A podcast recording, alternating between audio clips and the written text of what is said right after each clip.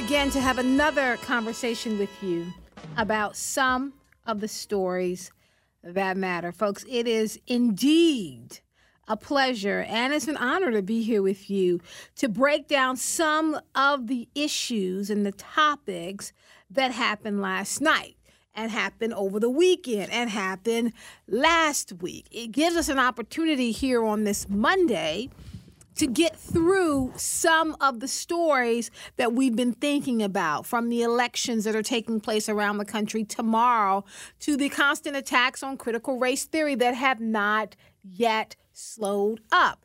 What is actually happening with the debates around Roe v. Wade that's happening right now in the Supreme Court? What would happen if Roe v. Wade gets overturned? What do we do if people continue to quit their job rather than get vaccinated when it comes to certain positions? When we talk about nurses and police officers and firefighters and teachers, what will happen in this country if those jobs continue to open up? Who fills those very specialized positions? What does it say about us as a nation? that we have this huge area that we can't seem to agree upon.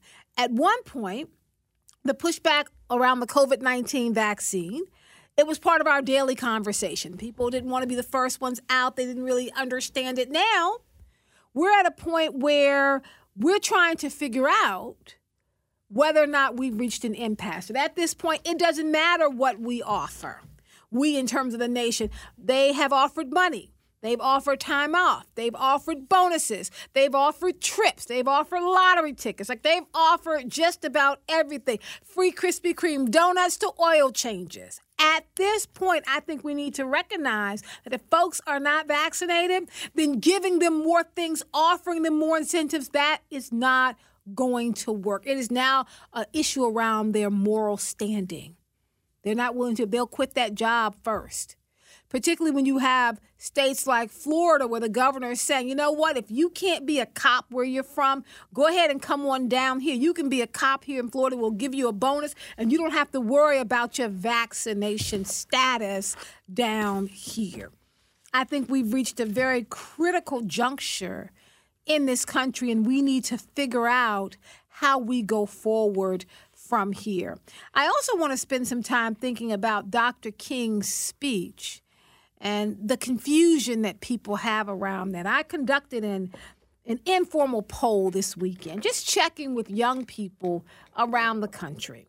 Young people that are in college, young people in high school. I was asking them just really informally, what do they know about Dr. King. Since part of this whole pushback against critical race theories, they want to take Dr. King out of the curriculum as well. Dr. King, if they've completely whitewashed, they still feel like Dr. King's too radical too black to teach about in school. Let's remove all teaching about black history. But as I checked a little bit closer, it turns out that young people are not as familiar with Dr. King as one would like to believe. I then said, you know, I have time. Let, let me expand my study, my, my informal study, a little bit farther. Let me, let me do another ring around the circle. And so, what I did at that point, I checked in with people who were old. I moved from millennials, millennials, and started talking to Xers. I'm like, okay, what do you know about King? They had a lot more information, but they really didn't have a full knowledge and understanding of Dr. King beyond the I Have a Dream speech of 1963. And then when I probed, when I poked, when I question what they knew about the I Have a Dream speech outside of I want a world where, you know, little black boys and little white girls and little white boys and little black girls can hold hands and my children can hold hands and everybody can be uh, be free. Other than that, they did not know about the other parts of it, the other 75%, where Dr. King talks about the blank check that America gave us, the check that has bounced because there are insufficient funds for this check around freedom, around justice, and around equality. He also talks about police brutality in that speech. So today, I want to talk about all of that and play clips by Dr. King. And I'm being joined by reporter Charles Robinson from Maryland Public Television, who's going to break down some of these issues with me. Charles, how are you? I'm great, Dr. K. Sorry about that. No problem. I'm happy to have you on the show. Happy to have you join us. So I want to begin uh, by talking to you, Charles, about Dr. King and about the legacy of Dr. King, because you know, we understand that when Dr. King died. Dr. King was one of the most hated people or disliked, maybe hate is too strong, strongly disliked people uh, in this country. Uh, and that was not just in the white community, it was also within the black community. Black folks had gotten frustrated and fed up, particularly black folks of his own generation. They were fed up, they were frustrated. Those who were older, they said Dr. King would swoop in, get folks stirred up, and then he would have to swoop out, and they would be left to deal with the, the fallout from that of what it meant to remain in this city when Dr. King has come in to stir things up. Additionally, there were people at that time that felt, look, you're, you're giving all the credit to Dr. King. There are a lot of folks here on the ground that you're not talking about. The nameless, faceless foot soldiers. So Dr. King was not loved like he is today when he was assassinated. Can you talk a bit about the intentional work that was done? By you know Coretta Scott King that then fed over into the media that whitewashed Dr. King and made him respectable and made him accepted. Well, it's interesting that uh, you bring this conversation up on an election eve in uh, several states, and um, I think there is this unique, if you will, kind of three, maybe four faces of Dr. King and his life.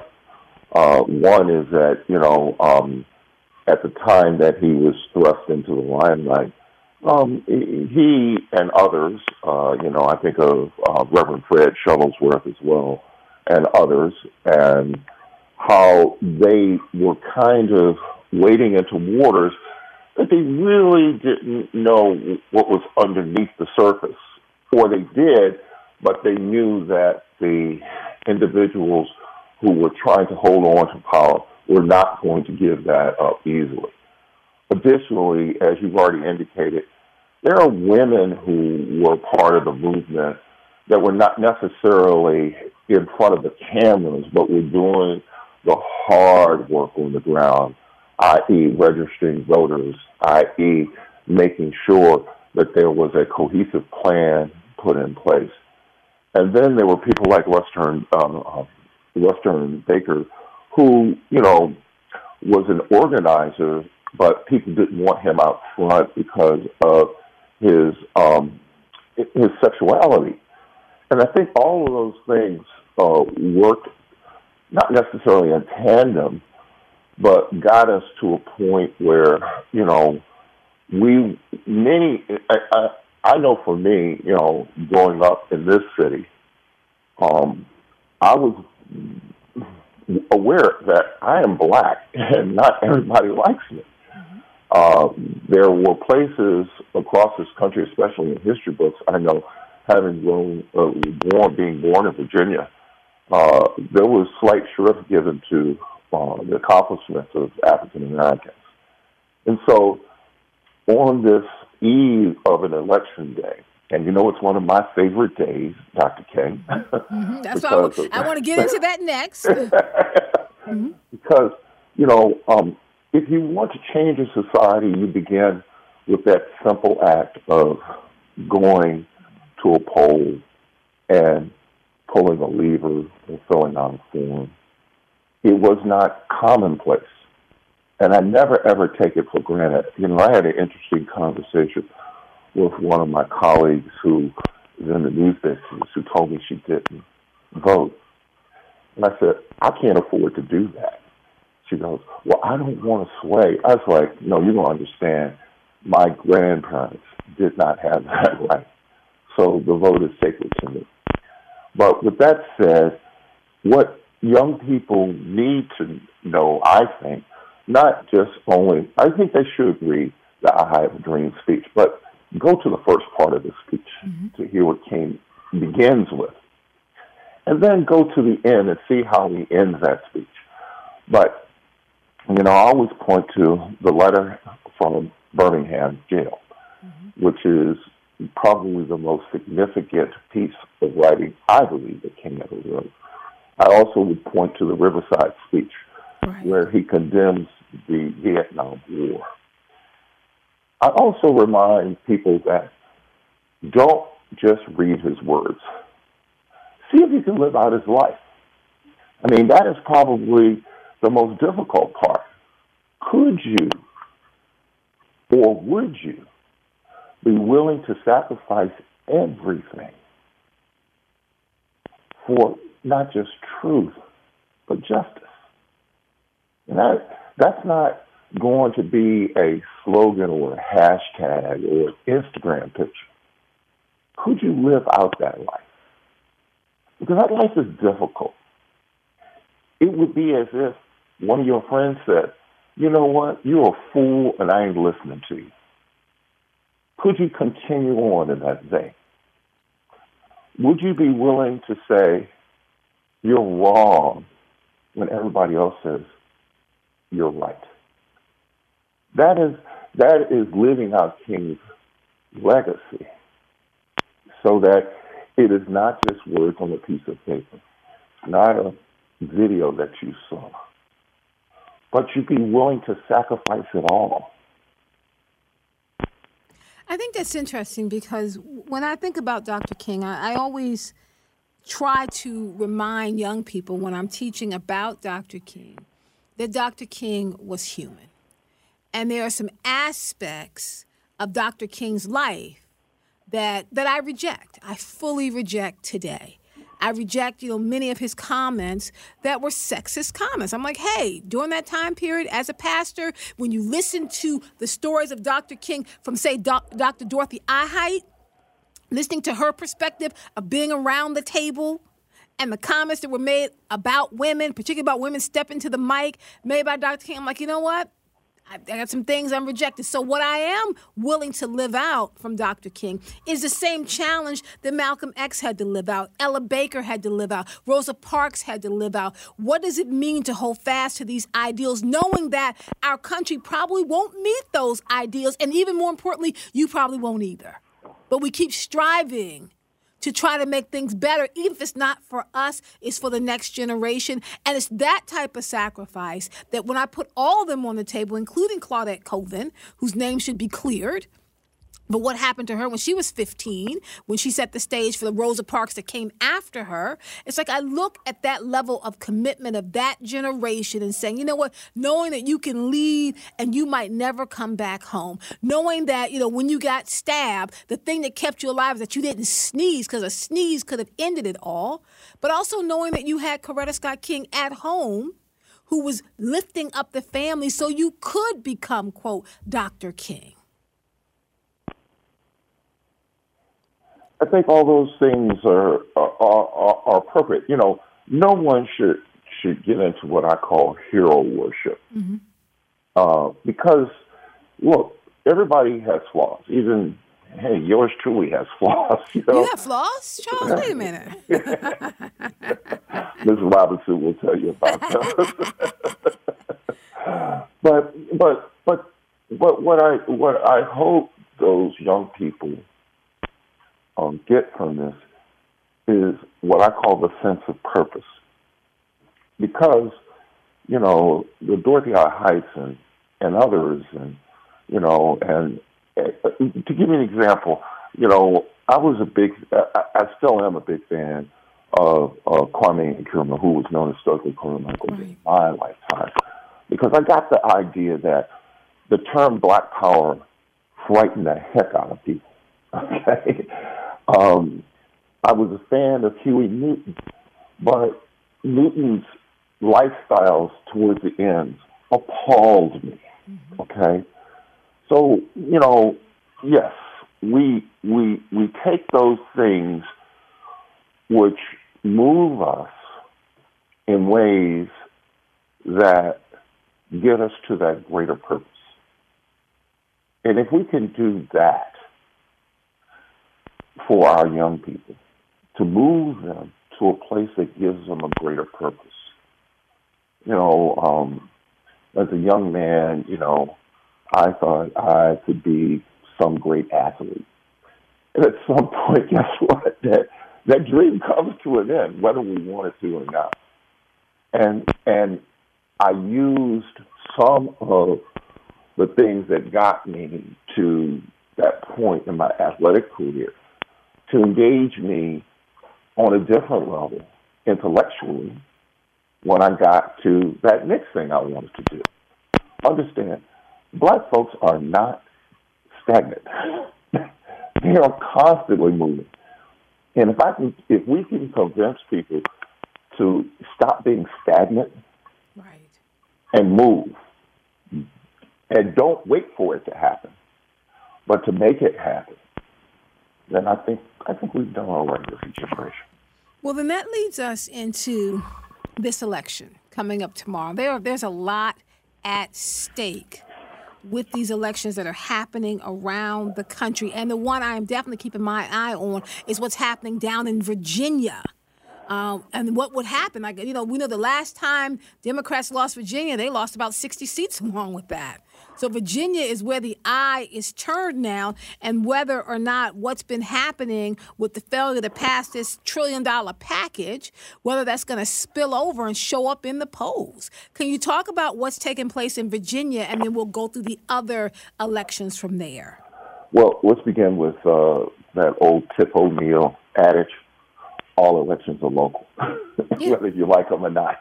You know so uh, Virginia is in this unique position. It has had to, uh, it has had a Democratic government for the last two cycles, and the next uh, potential Virginia governor, Terry um, McAuliffe, was a former governor of the state. I, I found it very, very curious during this this election cycle, if you will, that the, the last part of the race has turned it on uh, critical race theory, which you, I know you've discussed this often on, on this show, that this whole idea that somehow that's being taught to kids, which is the biggest lie that I've ever heard, because that is not something that is taught. Uh, and and then to turn it on this idea that a the by Pulitzer Prize winning author Toni Morrison Beloved is somehow going to make white kids, you know, feel less of themselves. I'm going like, that is the well, I can't say what I want to say, but you know, it is it is it is hyperbole at best and is a marker at worst because it is a dog whistle. It is this idea uh, to give an example, I, I was, you know, in anticipation of this, I had seen a piece about uh, from uh, the woman who wrote 1619, Nikole Hannah-Jones, about Loudoun County. And Loudoun County, I think she indicated was about 98, 96% white. And so there ain't a whole lot of black folks who are going to be hooping and hollering there anyway. Right. And that somehow that only if only uh, these white kids won't feel like their lives were in vain. I'm going like, when did y'all stop telling me that that was going to be a problem? and that so that has spilled over into this campaign. But let me get into the nuts and bolts of this campaign real quick. First and foremost, it's obvious this this race is going to be built on turnout. I think the three things that you want to watch is you want to you want to see what the early totals are because they've been voting in Virginia. I think for the last two to two weeks for early voting, and most people who are, if you will, will engaged in the political process have already voted. The people you see at the polls tomorrow are not indicative of who's I, I believe they're not indicative of the people who turn out, but there is somehow a new mantra that Republicans turn out in election day. I would, I would venture to say that that is not totally true, but there will be some people who will vote. The other part is you want to look at uh, three strongholds in that in the in the Commonwealth of Virginia. The first is in Richmond. The second, well, actually, the first is actually down in the Tidewater area. We're talking Norfolk, Hampton, Virginia Beach, in those areas to see what that turnout is like. The other, of course, is in Northern Virginia, which is around uh, Loudoun, Alexandria, and, and, and those cities. I think one of the, the unseen stories in this race is the race for lieutenant governor, because at, after tomorrow, there will be a historic move. There are two women vying to be the lieutenant governor of uh, the Commonwealth of Virginia. That's Delegate Hala Ayala, uh, who's running on the Democratic ticket. She hails from Northern Virginia. And there's a black woman by the name of Winsome Sears, um, uh, who was a former Republican in the uh, House of Delegates there. Those are two of the races that you want to keep an eye out for. So that's part of Virginia and, uh, and part of that story that I'll be watching tomorrow.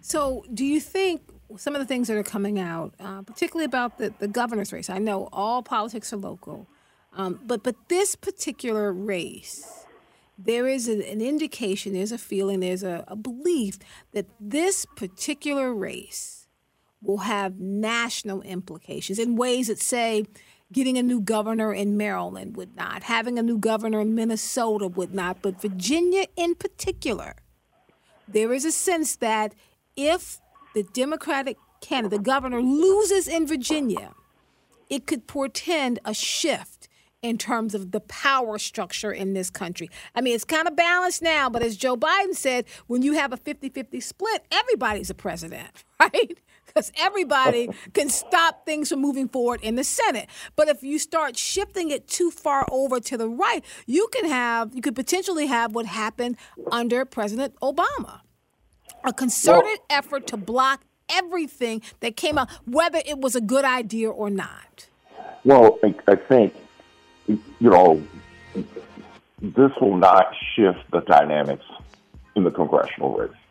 That's a little bit of hyperbole, if you will. But what it will begin to show, it'll show you a, it'll either show you a, it will show you a path forward from both political parties. Uh, one of the things that I, I, I thought Youngkin, who was the Republican candidate, uh, was savvy about was not allowing Trump to, you know, come into the to to to the state and essentially gin up the uh, the electorate. Um, I think most people across this country you know, know that the former president can can bring out your opposition more than anything else. So uh, there is a rally later this evening somewhere in Virginia. I can't even know exactly where, but uh, that people are going to uh, be looking at and to see if uh, that brings the turnout up. I mean, well, now, now, Charles, I got to stop you there. I got to put a hard pause on you. When we come back from the break, I want to have you finish it up, and I want you to talk about what's happening in New York with that race as well. We'll talk sure. more about this, and then we're going to get into critical race theory. We're going to get into Let's Go Brandon and what that means. We'll talk about all of this when we return from the break.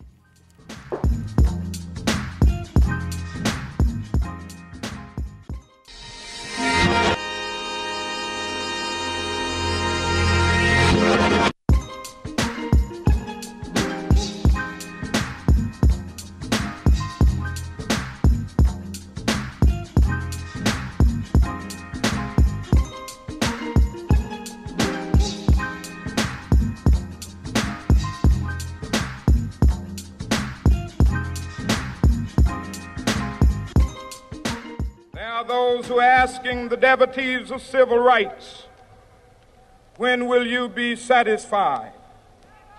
We can never be satisfied as long as the Negro is the victim of the unspeakable horrors of police brutality.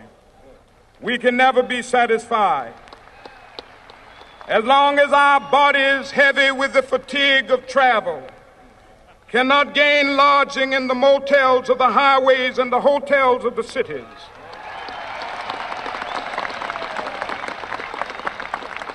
We cannot be satisfied as long as the Negro's basic mobility is from a smaller ghetto to a larger one.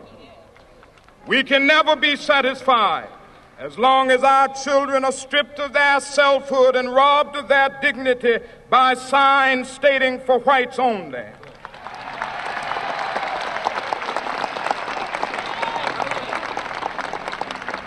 We cannot be satisfied as long as a Negro in Mississippi cannot vote and a Negro in New York believes he has nothing for which to vote. Welcome back to Today with Dr. K. I'm Dr. K. Wise Whitehead, playing just clips from Dr. King's very famous speech at the March on Washington. People call it the I Have a Dream speech because they're referring to the end of it. But in that speech, he talks about the ways in which we should not be satisfied with crumbs and instead continue the fight. The fight he spoke about in 1963 is the fight we're still having in 2021. It's not about taking down the for colored only or for whites only signs. It's about getting to that balance, about making our voice heard. It's about making this country hold true and fast to its foundational documents as it pertains to black and brown folks in this country. I'm still joined by Maryland Public Television reporter, correspondent Charles Robinson. Charles, how are you? Thank you for staying with us. No problem. So, you know, we, go, ahead. go ahead. No, please. Well, I was going to say, you know, um, it's interesting to hear King's words today in the sense that, you know, he foretells the problems that we're going to have. And, and I think that, you know, in this, if you will, election cycle, you know, a number of these issues come up. You know, you know, we've already talked about Virginia, but in uh, Minneapolis, there is a major push to reform the police department. And a lot of, you know, we talk about bellwethers, about what do you see and where are you seeing things that are on the ground? And Minneapolis is one of those those cities that I'm going to be watching because there is an, a ballot initiative on police reform. And and you know, you and I were together when we met Keith Ellison, and um, you know, and we knew Keith was a smart guy, but you know, Ellison and others of his ilk have have come to the simple conclusion the way we're doing policing is not effective. And a lot of people don't like to hear that. and I think that that is one of those elections that you want to watch as well of, of how the citizenry of Minneapolis is going to deal with policing in that city. But then, with that in mind, if that is on the ballot, then what we're talking about, quite possibly, is a mandate or, on police reform. I know that when I pull uh, the FBI data to take a look at what the FBI and the lies that have been told about what's happening with policing, one lie that's being told about policing is that, oh, you know, there's not enough money because we are defunding the police. There's a problem when in fact it's been just the opposite in Baltimore City as well, where actually more money was put into policing. So are we actually quite possibly seeing a reform on policing? Is that going to get by? I don't know, and and and it, it and for some folks, it's frightening, you know, and in the in the sense that you know I I've heard this bizarre argument. You know, we can't live without police, and I asked the, the, the converse of, can we live with police? Mm. And I think that you know, that, that converse statement, can we live with police, is a more difficult question to answer. Because that means that you have to have a conversation. You can't, you know, it's not military tactics, you know. You know, we, you know, because a lot of our policing comes from military tactics, you know, you know, round them up, you know, uh, you know, put them, you know, I don't need to go into the many things that go into that, but that's that's one of those things that you know is in the background, you know, of all the other things that are going on, you know, between the, you know, the COVID, between the, you know, uh, you know how we get this economy going again. But you know, at the end, like I said, I go back to that Tip O'Neill thing. you know, All right. politics are local, and uh, you know, so uh, we can go on about some other places. I, I, know you want to talk about New York City, but do you mind if I talk about Boston real quick? Yes, go ahead. Talk about Boston, then we'll get into New York and what's happened okay. with next so the race. Boston is Boston has a black mayor at this point, but I think she's going to get replaced by this uh, Asian woman, um, Wu, and, I, and let me just check the correct name, the first name. But but it's interesting because there there is this, if you will, interesting dynamics in black politics because I write about black politics across America, and and what you see is I don't want to call it discounting, but authenticity, i.e., is your story authentic?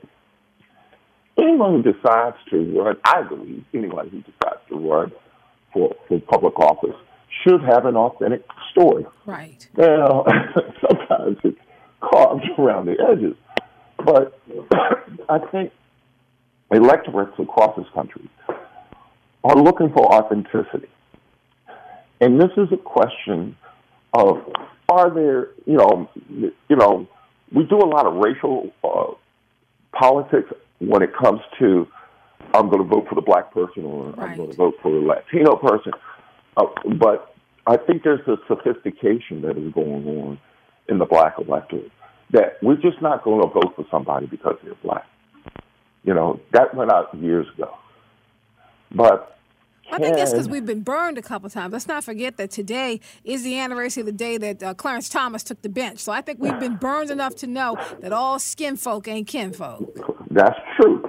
But but I, I I put the but in there is is that if you don't have authenticity and and understand for all the folks who dislike Clarence Thomas and the folks who like Clarence Thomas, his authenticity came from his uh, grandfather and how his grandfather saw the world. And that is a conservative approach, if you will, to how he approaches life. Just an idea. Yeah, but I mean, but but but okay, all right. So then, then I need to push back a little bit because I understand his conservative approach to life. Okay, granted, we understand that the grandfathers can have an influence. I also know that he benefited from affirmative action. I mean, that, that, that, was funding that helped him to get his law degree and move him along. So you, you can have an experience. You also understand what it's like to need money to finish and being a part of that. I understand his grandfather, but what about the comments to Anita Hill? Because I believe her. I, and, and, and once again, I go back to this, you know, um, in most cases, just judges aren't elected, okay? They're appointed. So how you spin that story is is you know can put you in places and put you literally on the bench of the Supreme Court. Right. But uh, let's go. You want to go to New York City? let's go to New York City. I mean, but but because I think that, but but but I think in going to New York not, City. I, I, am. I, I think I am in not, framing I'm this and helping people to understand. Yeah. Clarence Thomas. I want everybody to get that. Right. I am just trying to give you a perspective right. of how they see that world. Right, and and I and I get that. I think that when you talked about how black folks that we are no longer just you know using our finger closing our eyes and sticking it on the black person and pulling the lever like we're no longer doing that I think that, that, I think that we're a lot more, and I, I'm speaking about our community as a whole. I think we are a lot more savvy. I think we're a lot more critical. I think we understand what is at stake, particularly when it comes to black women and the ways in which we get inside that booth and we make calculated decisions. It was a calculated decision to support Joe Biden when up on the stage with him were candidates of color and women to mm-hmm. say no, no, not Kamala, no, no, not Cory Booker, no, no, not, and you can just continue in the vein there, and say, you know, we're going to throw our support behind the white man who was vice president for Barack Obama, but who knows where all the bodies are buried. Like we're going to throw our support because we believe that we're going to be able to get the most from his presidency. That that's the kind of savvy political thinking that I think we bring to the table now. Oh, absolutely. Um, you know, I, I think the other part of that is not just the sophistication of today's black voter, but the challenge of, if you will, to get something for our vote. You know, because uh, there have been charges left and right about what do we get from our vote. I've heard your callers say this often on the radio. What are we getting for our vote? And I think how you both interpret that and whatever that request is has to be very nuanced because you know um, if you if you aren't getting what you want, then you need to make that known too, because if you don't, you end up with a see I told you so, and so let us be clear that you should get something for your vote. And not only should you get something for it, those who fail to heed that request should also pass. I'm not sure. And folks, I want to say I want to invite you to give us a call 410 319 8888. Give us a call. I am not sure if we are getting the, the bang back for our buck when it comes to President Biden. I know that it's still early on. Everyone's like, give him a chance. We're still early. He's trying to make this work. But some of the things that we thought would be right on the table immediately, you know, in that first 100 days when you're able to push things past, things that we had thought they're not on the table. They're not spending a lot of time talking about reparations. They're not spending a lot of time talking about student loan forgiveness. But I spent a lot of time on those issues that were seemed to be at the top of the agenda prior to his election. Or, or did we read that the wrong way? I don't think we read it the wrong way. You know, it's the old when politics meets the road. Uh, you know, there, there's, you know, if there's anything I know about politics, and it's one thing, and that's I can count. And because if you can't count, I'm gonna tell you how you're gonna lose. And I've seen politicians who fail to heed that that adage of "Can you count?" because if you don't, you know, I, I always remind uh, my friends who want to run for, you know, uh, you know, county council or, or maybe the, the fraternal organization. Do you know who your opposition is? They go, why? Why should I know who the opposition is? Because you want to know where the no votes are. Right. Because it's easy to find yes votes, and and you do want to. And, and what the other question you need to ask is, who's persuadable, and what do you need to do to persuade them? So, um, but that's that that's just one of the many things. But but we did try. Do you want to go to phone calls, or you just want me to just keep going? No, no, no, no, no. But because I, I think that part of what we're getting into. Um, and we will go to phone calls. Phone calls are coming in. But part of what we're getting into is the ways in which we can leverage the black vote. Because I think that's important Charles, to talk about, not just watching the oh, yeah. elections around the country, which I agree with, and we are watching. We are watching that that New York City, you know, is on the threshold of probably getting its second black mayor in history. Like we are watching as Eric Adams is probably going to be moving in that direction. We're taking a look at the ways in which in Virginia critical race theory and and beloved are on the ballot, but beyond that I think that as black folks, we need to really start thinking about the power of our vote and leveraging our vote and understanding what that looks like in every single election and not just the elections where there are people that look like us. I would agree because uh, one of the things that that you learn very quickly is coalition building. Right. You know, um, if you know, if you do the simple math, there aren't enough black votes to get you a president, which means you have to sew together parts that don't necessarily like each other together to get to that point. And um, people don't necessarily agree with that concept, but sometimes, you know, you know, what's that adage goes? You know, um, strange bedfellows. yeah. I mean, but I, I, think we know how to.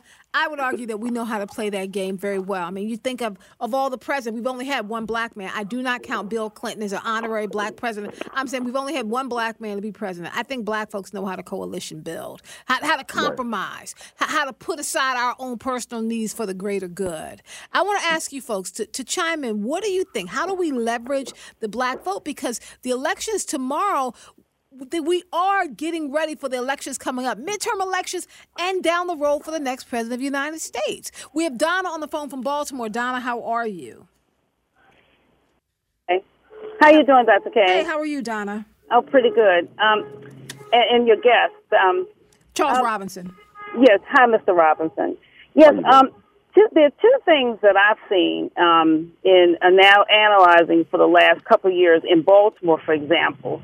We uh, we had districts. Um, the poorest of our districts have we've lost population either due to murder or um, due to um, the opiate and other drug addiction overdoses. So our population declined, and our district when we redistrict every ten years, a lot of our districts are shrinking. So the black leadership, like our black delegation, legislative delegation, has also shrunk. And um, and the the problem I have is we have black in the last thirty years we've had black leadership that there was no authenticity. They got in because of their parents' names or their you know or who people knew or you know they know they did favors for whatever. So, but the communities itself that they were supposed to represent never moved. So we still have this intergenerational poverty in these centralized communities. So when you deal with black leadership in politics, you have to, we have to get black politicians that not just say, I'm going to do, they have to do. Because black people want action now. They tired of the promises from the last 30 years of, um, I'm going to, you know, put me in as a delegate or senator and I'm going to do, and you see your district still besieged with, um, drugs, crime, and um, a, a, you know, uh, 3,000 murders every 10 years. So I wanted to get to talk about that because of leadership. If black politics, blacks who want to lead and go into politics don't do anything to correct the problems in the community, we're just seeing the cycle. That's why blacks want action. They're tired of the same, you know, I got in because of my grandfather or whatever. We have to start seeing more changes and I'm really appalled to see the maps, the redistricting maps, where our districts have shrunk even more now in Baltimore City, and we're losing our black delegation because of this, because of population changes. And I wanted you guys to talk about it. I hang up and listen. And thanks, Dr. Thank you so much, Donna. I appreciate you, Charles. So I'm going to put that in your hands. Just kind of take a stab at what, what Donna was laying out for us. Well, a combination of things. Uh, Donna, Donna, first of all, thank you very much. Um, every year, as you, every 10 years, the, the lines are redrawn. Uh, as you uh, have alluded to, the city of Baltimore has lost population. Conversely, if you will, Baltimore County has gained population because a lot of the folks who were in the city have moved to the county. In fact, uh, there is a effort underway you know, on the west side of Baltimore County to have one of those districts redrawn because it does not allow for a uh, well, it has one majority black district in Baltimore County, but they believe that it should be a second one. I don't disagree with that. I think that the issue of who do you get to make a change, it depends upon, if you will, in my opinion, that you have to kind of cultivate it from the ground up. Um, you know, uh, I, I, you know, I coined a phrase a long time ago called polyester politician. You know, this comes from the '70s, um, where you know you assume that you should be the next whatever councilman or, or mayor or vice mayor or whatever. You know, uh, it was probably illustrated best in Mahogany, uh, the film that starred Diana Ross right. and uh, Billy Dee Williams. that your authentic, your authenticity is not given; it is earned, and until pockets of various communities are able to kind of scratch that authenticity out from those things that you um, you, you don't often see. You know, I was asked last week um, by um, a religious leader, Charles, who are the biggest influencers in the city of Baltimore. Do you know I only have one politician on that list? Really? Yeah. and I can tell you it was not the mayor and it was not the state's attorney. Okay. Is that a list that you're sharing, or we have to wait until no, you call? I, I'm gonna hold off right okay. now. But but and and and the reason why I suggested it to this religious leader, and he agreed with me. He was like, "Yeah, oh, hadn't thought about it quite like that." And and I think that's how politics works, if you will, or at least has in my lifetime. That you have to have what I call hollerers and screamers. And after you have the hollerers and screamers, you gotta have somebody down on the ground doing some actual work. And my problem continues to be there are very few workers, but I, I need a whole lot of hollerers and screamers. Mm, I like that she said that. Man, I, I, can't wait till this list comes out. I got questions about this list. I got questions about who are the influencers on the list and how do you get on the list. Wait, that's what I'm trying to find out. What I need to do to get on the list. uh, we have Anthony on the phone from Baltimore County. Anthony, how are you? Make a comment in relation to. Uh, uh, Mr. Robinson's comment in reference to Baltimore County splitting the one one district that we do have uh, on the West Side, District Four. My point is, why should we settle for two potential African American council reps when there are four councilmatic districts with more than fifty percent African Americans that vote? You get no argument out of me. Uh, okay. I mean, in the sense that one, you got to understand the population. There, are, there are basically three issues that determine where new uh, legislative districts and, uh, if you will, uh, be it at the county council level or the state level and the delegate level, all the way up to the congressional level. That the first is population movement. The second is um, cohesiveness in the sense that, uh, you know, how does this impact the broader the broader community, and and and thirdly is the will of the people. Uh, so as you saw, I mean, there was a concerted effort that you know one is not enough. We would like two, now, if you want four, then you and your cohorts need to get together to make that argument. Because I can't make that argument. I can I can look at the population poll and, and proceed to say, well, the population moves. Well, see, my, my point is. Hold, hold, hold, hold, hold on, Anthony. Let him finish. Go ahead. And then Anthony will come right back to you. Uh, that maybe there was a shift in population from around the Woodlawn, Lochearn area to further out on Randallstown Road, and it moved over to Owings Mills. And it moved over even further into the Towson area. But I can't make that argument. You've got to make that argument. All right, Anthony. Okay, Anthony's no longer with us. So, so with that in mind, um, before we wrap up here, uh, there's another phone call coming in. We'll get that. With that in mind, as we wrap up here, I was looking, and there are a lot of black folks running for offices around the country. Cleveland, Ohio has two black candidates who are running to succeed former U.S. Representative Marcia Fudge, who I love. Marcia Fudge is now, of course, she's been confirmed as Secretary of the Department of Housing and Urban Development in the Biden administration, happened earlier this year. Uh, Anthony just called back. I wanted to give Anthony a chance to respond. Anthony, how are you? of course, Okay, my my thoughts are, and the ideas are, the cohorts should actually be the Democratic Party if they truly have our best interests at heart. Because No, it's the Democrats the that will make it's got up to be you. It's got the, to the, Af- the African American uh, the African American vote. All right, so I got to stop you there. I'm telling you, Charles, let me know. I appreciate you. Thank you so much for joining us. Uh, today, and we want to get some feedback from you after we get through tomorrow about what does it mean once we take a look at everything that's happened so far. The last district you want to watch is Alcee Hastings' old seat down in Florida. A good friend of mine is running to be the congressman to succeed him down there.